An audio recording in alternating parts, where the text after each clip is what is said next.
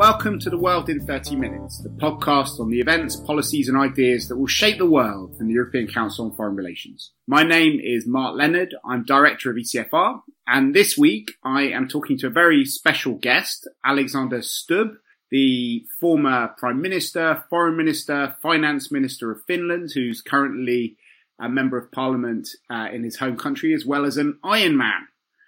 And we are going to be discussing the idea of flexible integration of Europe.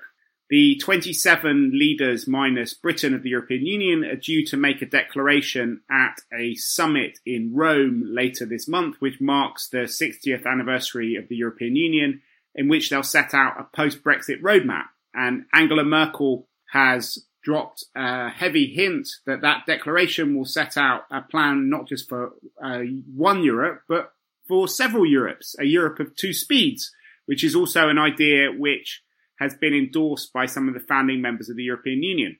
My guest today is not just somebody who has sat in many of the council meetings of these different types of Europes over the years, talking about the euro crisis, about foreign policy, and about the future direction of the European Union. He's also somebody who actually is a, an institutional geek, I suppose I could call you, Alex, um, and has done more to think about flexible integration probably than, than anyone. So, what does it actually mean? Well, flexible integration means many things and quite often different things to different people. But you can basically categorize it into two broad concepts.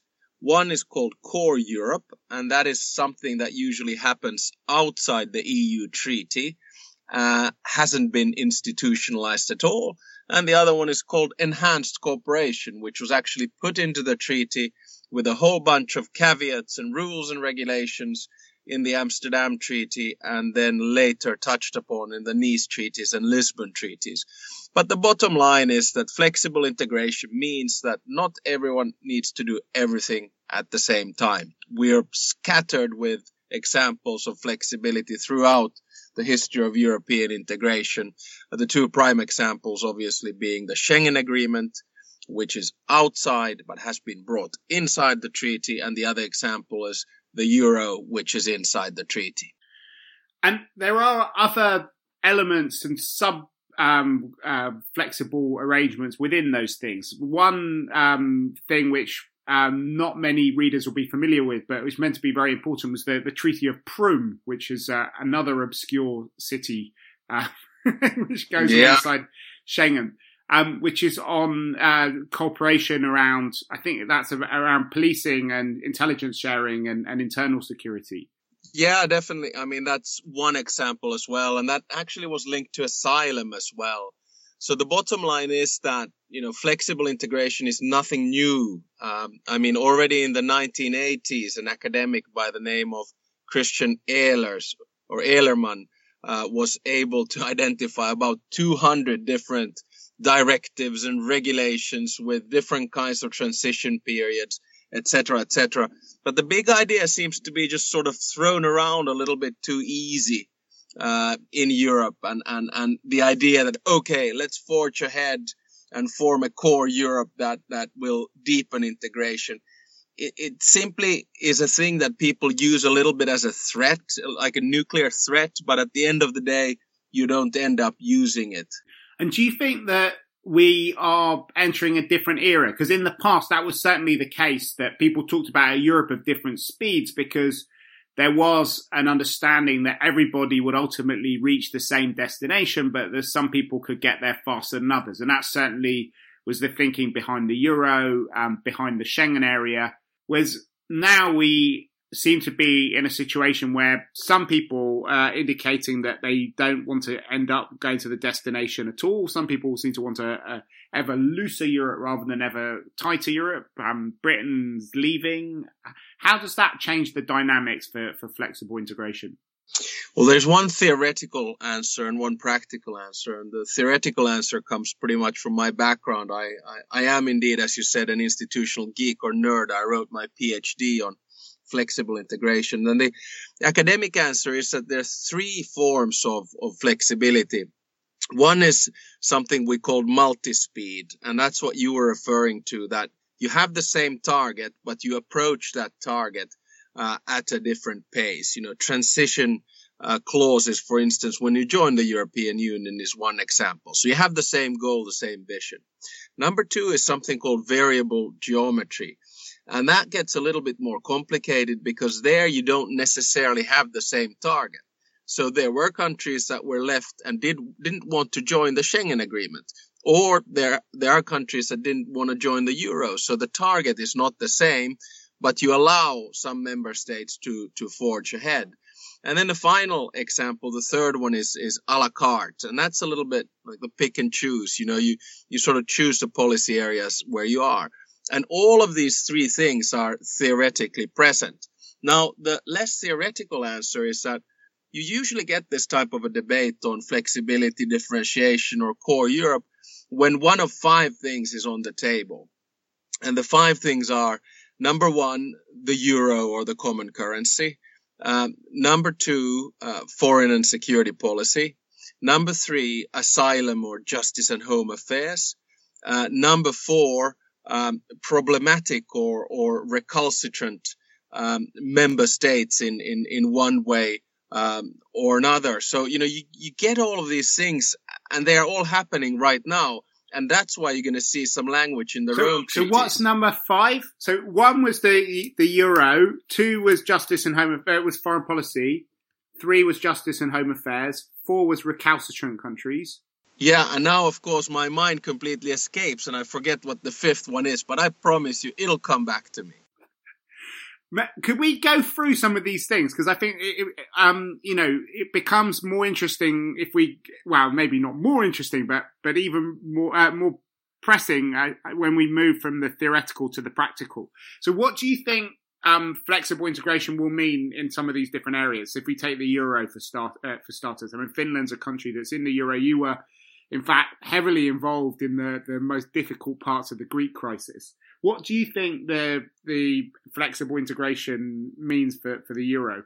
Sure, but before that, I remember the fifth one, and that's enlargement. So anytime we talk about enlargement, uh, you know, the idea of flexibility comes up because the more member states you get, the more unlikely it is to have a common vision. Well, on the euro, uh, I mean, I think that's probably the most important question.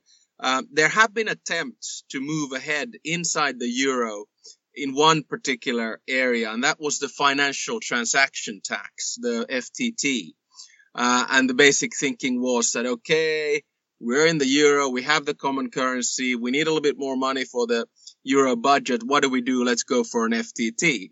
Uh, and only a number of member states did that. But to be quite honest, the idea simply hasn't worked. So it was, you know, born dead. And I think we're seeing the slow burial of it then, you know, you could think about, okay, will the Euro countries have their own budget? Well, nowadays, when you look at public spending and everyone's uh, money is pretty tight, fiscal policies are stringent, etc., etc. So I don't think it's going to happen there either. So I think, you know, it's going to be very difficult to move ahead uh, with any kind of major flexibility inside the euro area. The euro is flexible as it stands uh, by definition, because what 18 member states are part of it uh, uh, out of uh, 28, soon to be 27. Yeah. But there is also a, a big question about the relationship between the Eurozone and the non Eurozone. I mean, that is something which David Cameron was trying to resolve in his renegotiation attempt. Uh, but which has obviously been killed now after the British referendum with Britain trying to leave. Do, do you think that more work needs to be done because it's a slightly messy arrangement where the eurozone is, is, using some institutions designed for the whole European Union and they're they're being lent to it, and some of its arrangements are being done outside of the treaties completely. Um, which means that they're not subject to the European Court of Justice or to parliamentary scrutiny. And some people think that's created a, a big uh, democratic deficit. Yeah, I mean, it's not so much an issue of flexibility as such as it is about political power and political influence.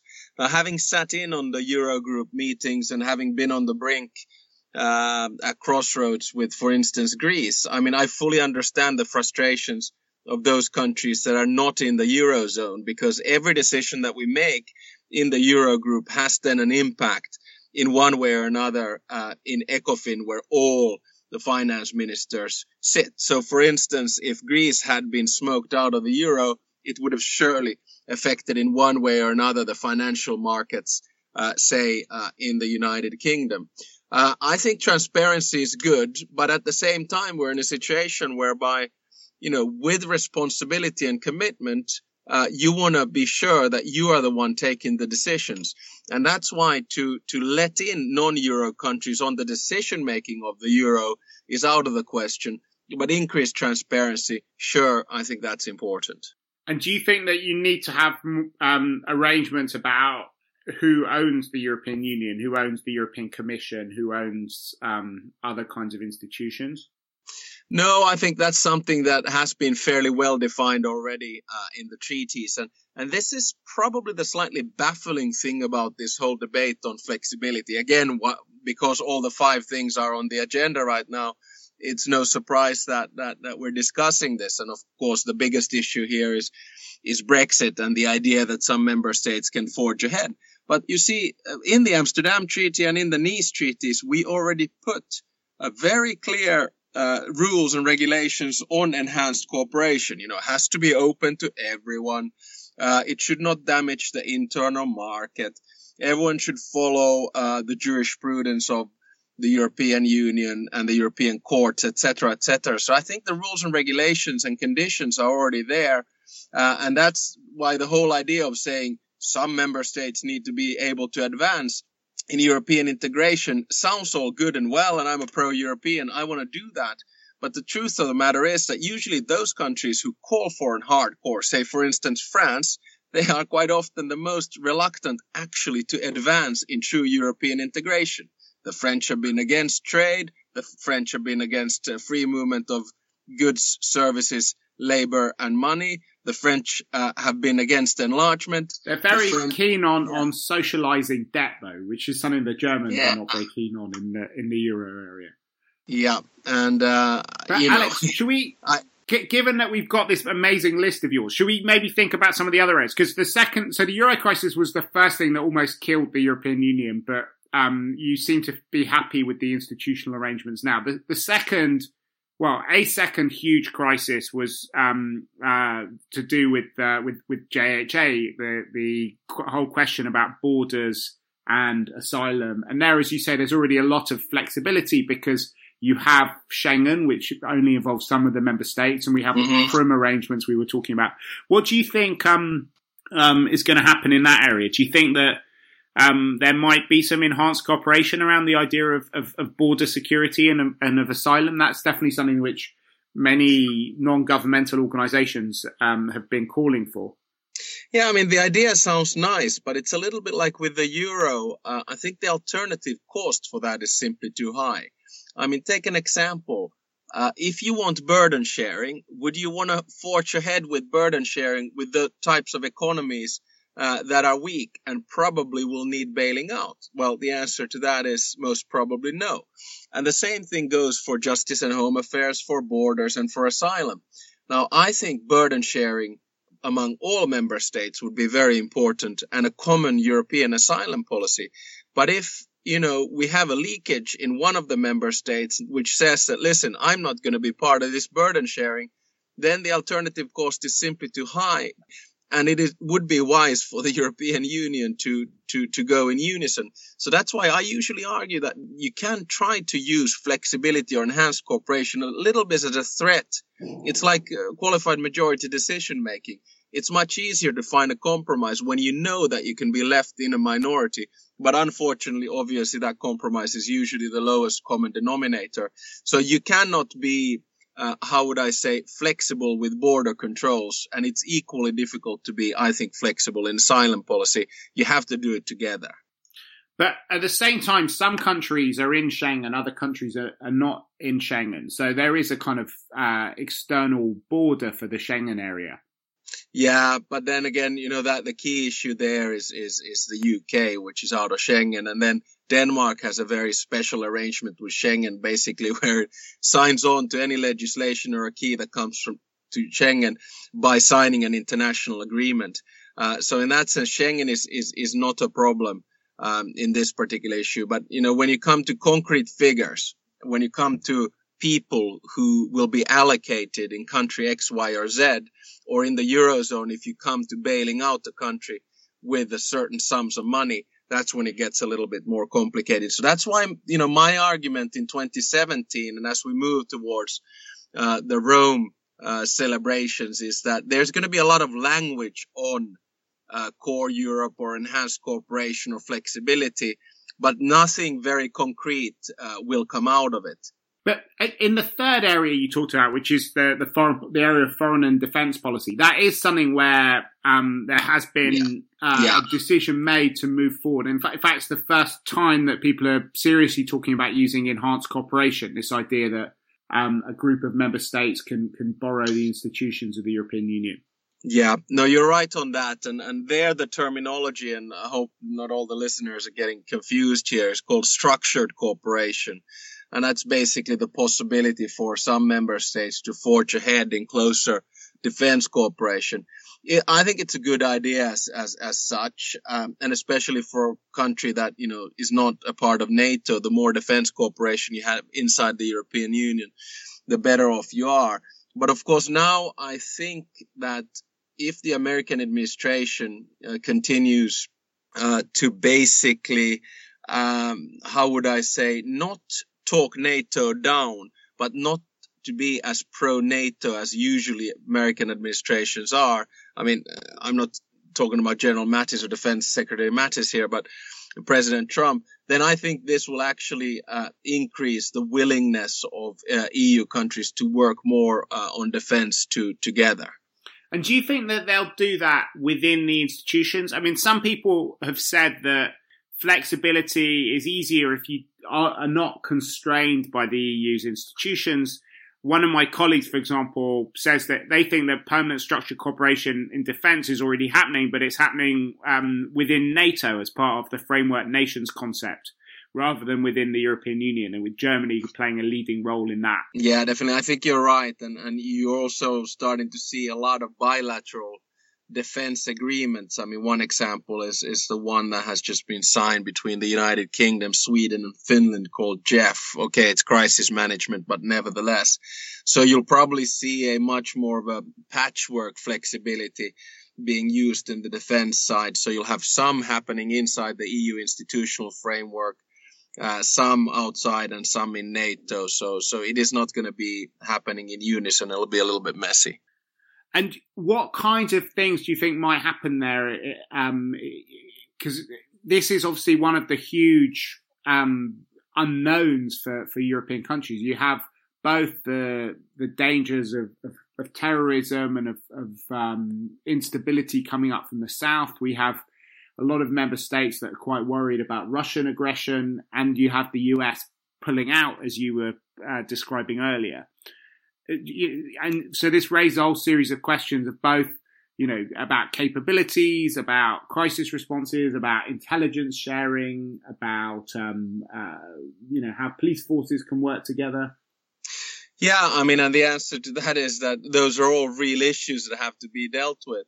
And remember that if we look at, for instance, NATO and even the European Union, for many years post Cold War, we were very focused on crisis management. You know, we actually put crisis management into the treaties, if I recall correctly, in Amsterdam in 1997.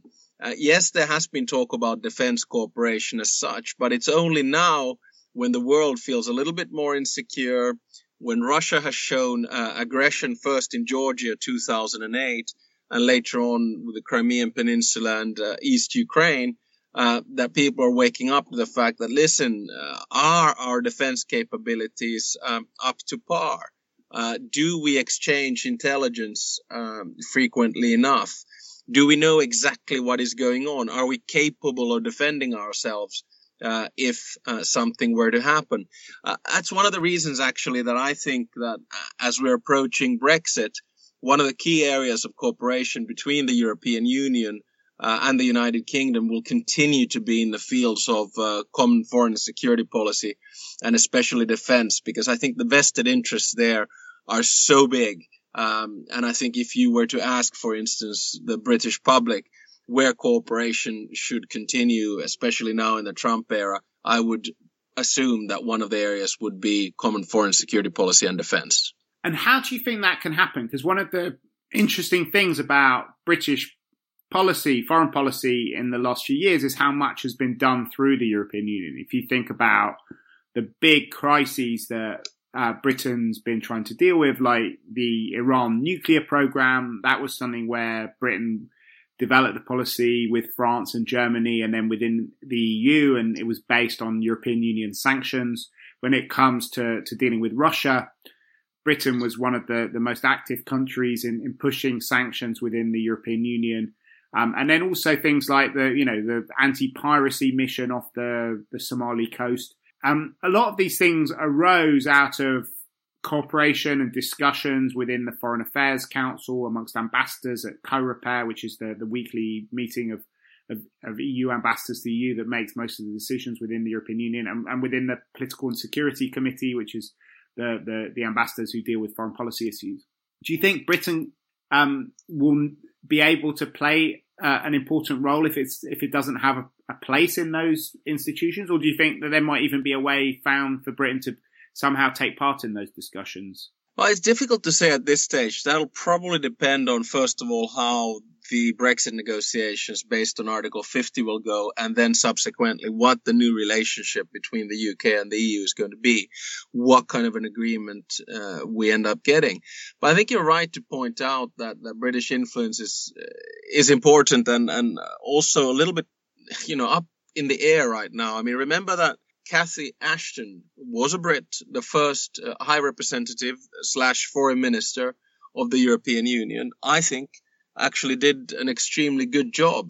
Uh, you mentioned Iran. She was key in forging a compromise and actually continued after as a special after her tasks were over as high representative uh, as a special representative in forging that deal and, and, you know, my argument was also always that you cannot have a common foreign security policy in the European Union without two countries, and they were France and the United Kingdom. And obviously now one is leaving, so that's going to pose a problem. But I do think that, that common foreign security policy is going to be somewhere where, where, where, you know, the door is always going to be ajar for the UK whenever possible.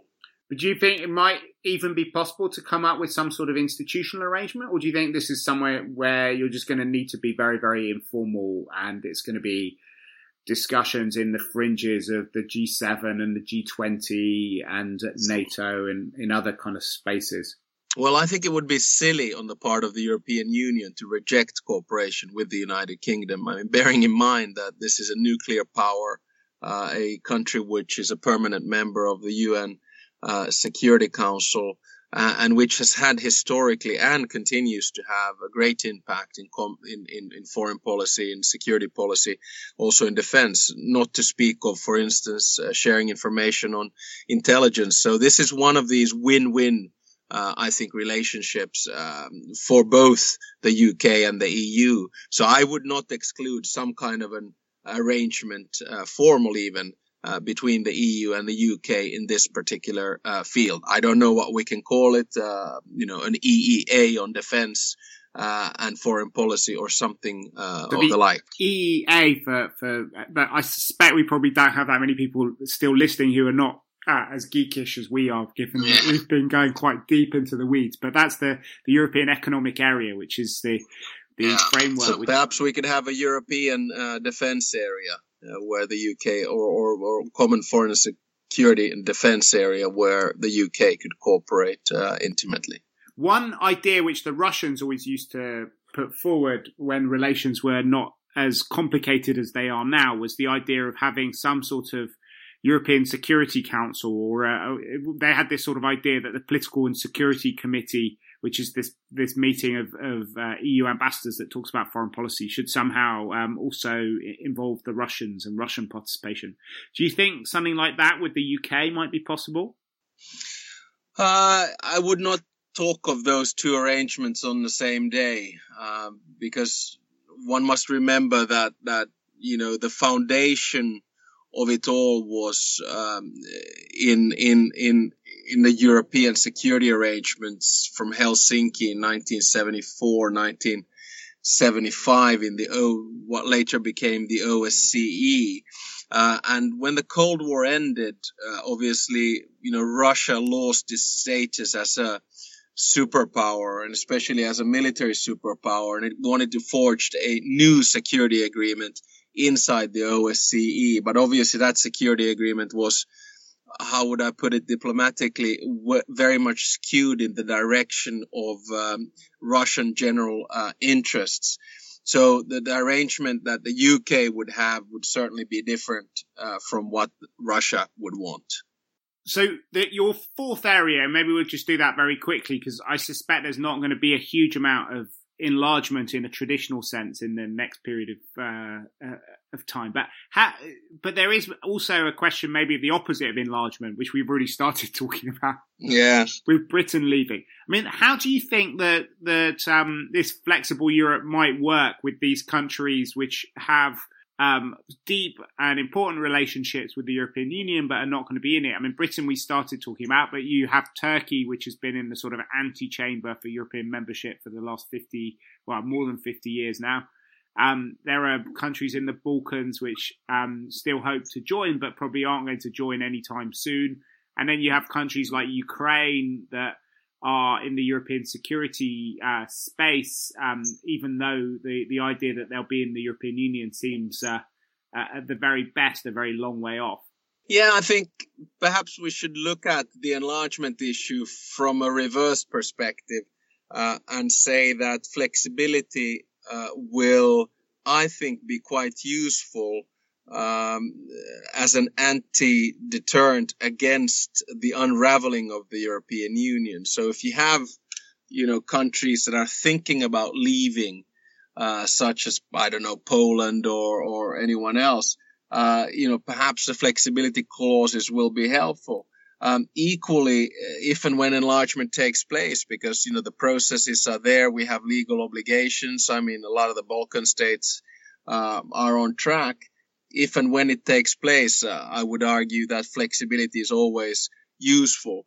Uh, so it, it, does work sort of in, in both ways, but the debate is just present, especially when enlargement takes place. And I would argue that, you know, if we look at the clauses on enhanced cooperation from, from the Amsterdam Treaty and the Nice Treaty, they were put there partially because people were afraid that you would not be able to advance European integration after enlargement. Now, obviously, history has proved that premise wrong because, you know, with the euro crisis, we probably deepened um, cooperation in the field of economic and monetary union more than we had uh, in previous years combined. So, uh, but enlargement is always there as as as a, as a sort of a backboard to flexibility. So you think that, that the the reluctant member states might be beneficiaries of this um, uh, flexibility? I mean, how do you stop because the one thing that you hear about endlessly, particularly in the context of the negotiations with Britain, is no cherry picking. People don't seem to like the Europe a la carte model very much, mm. certainly in Brussels.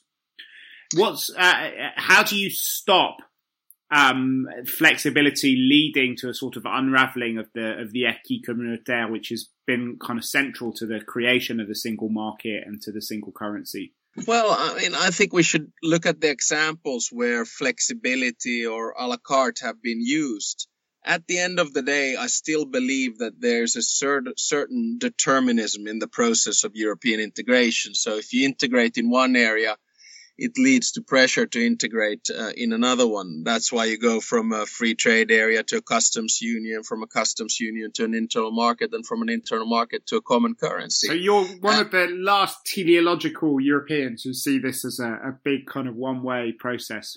Yeah, no, not necessarily. I mean, things can unravel as well. There's no question about that. I mean, someone has once done a study saying that international institutions have a have a lifespan of average of about 70 years and obviously we'll be celebrating the 60th anniversary of the Rome Treaty. So I hope this is not an omen for, uh, you know, 2027. Uh, but the bottom line is that, that when it is in the interest of member states to deepen integration, and I think as globalization forges ahead, as technology advances, as borders actually become less and less important practically, this will lead to more integration. And, and, you know, even though EU legislation always has a very bad name.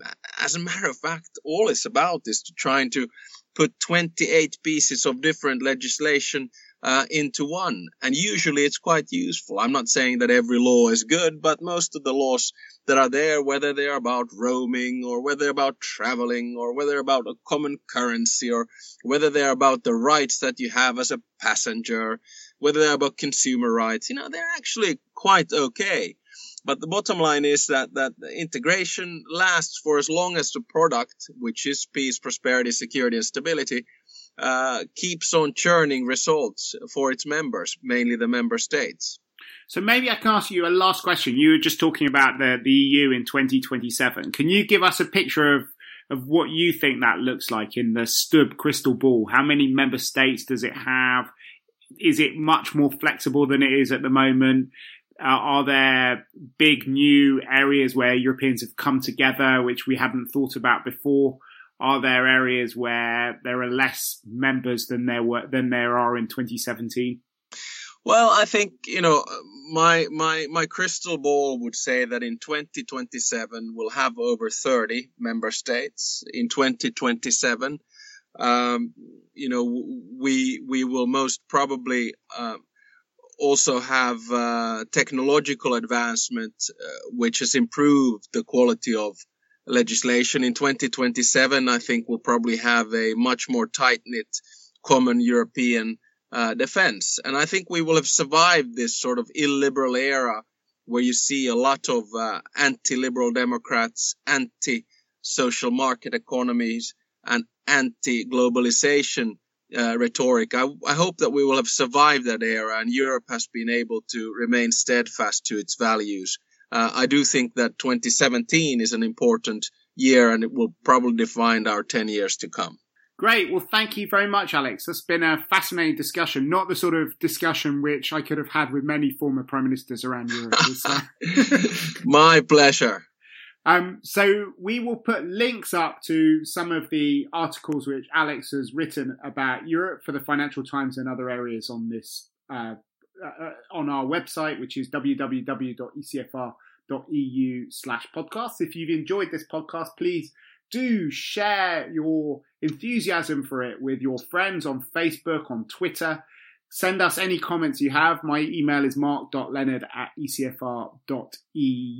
And please also give us a review and ranking on iTunes because that helps spread the word about the podcast. But for now, from Alexander Stubb and myself, Mark Leonard, it's goodbye.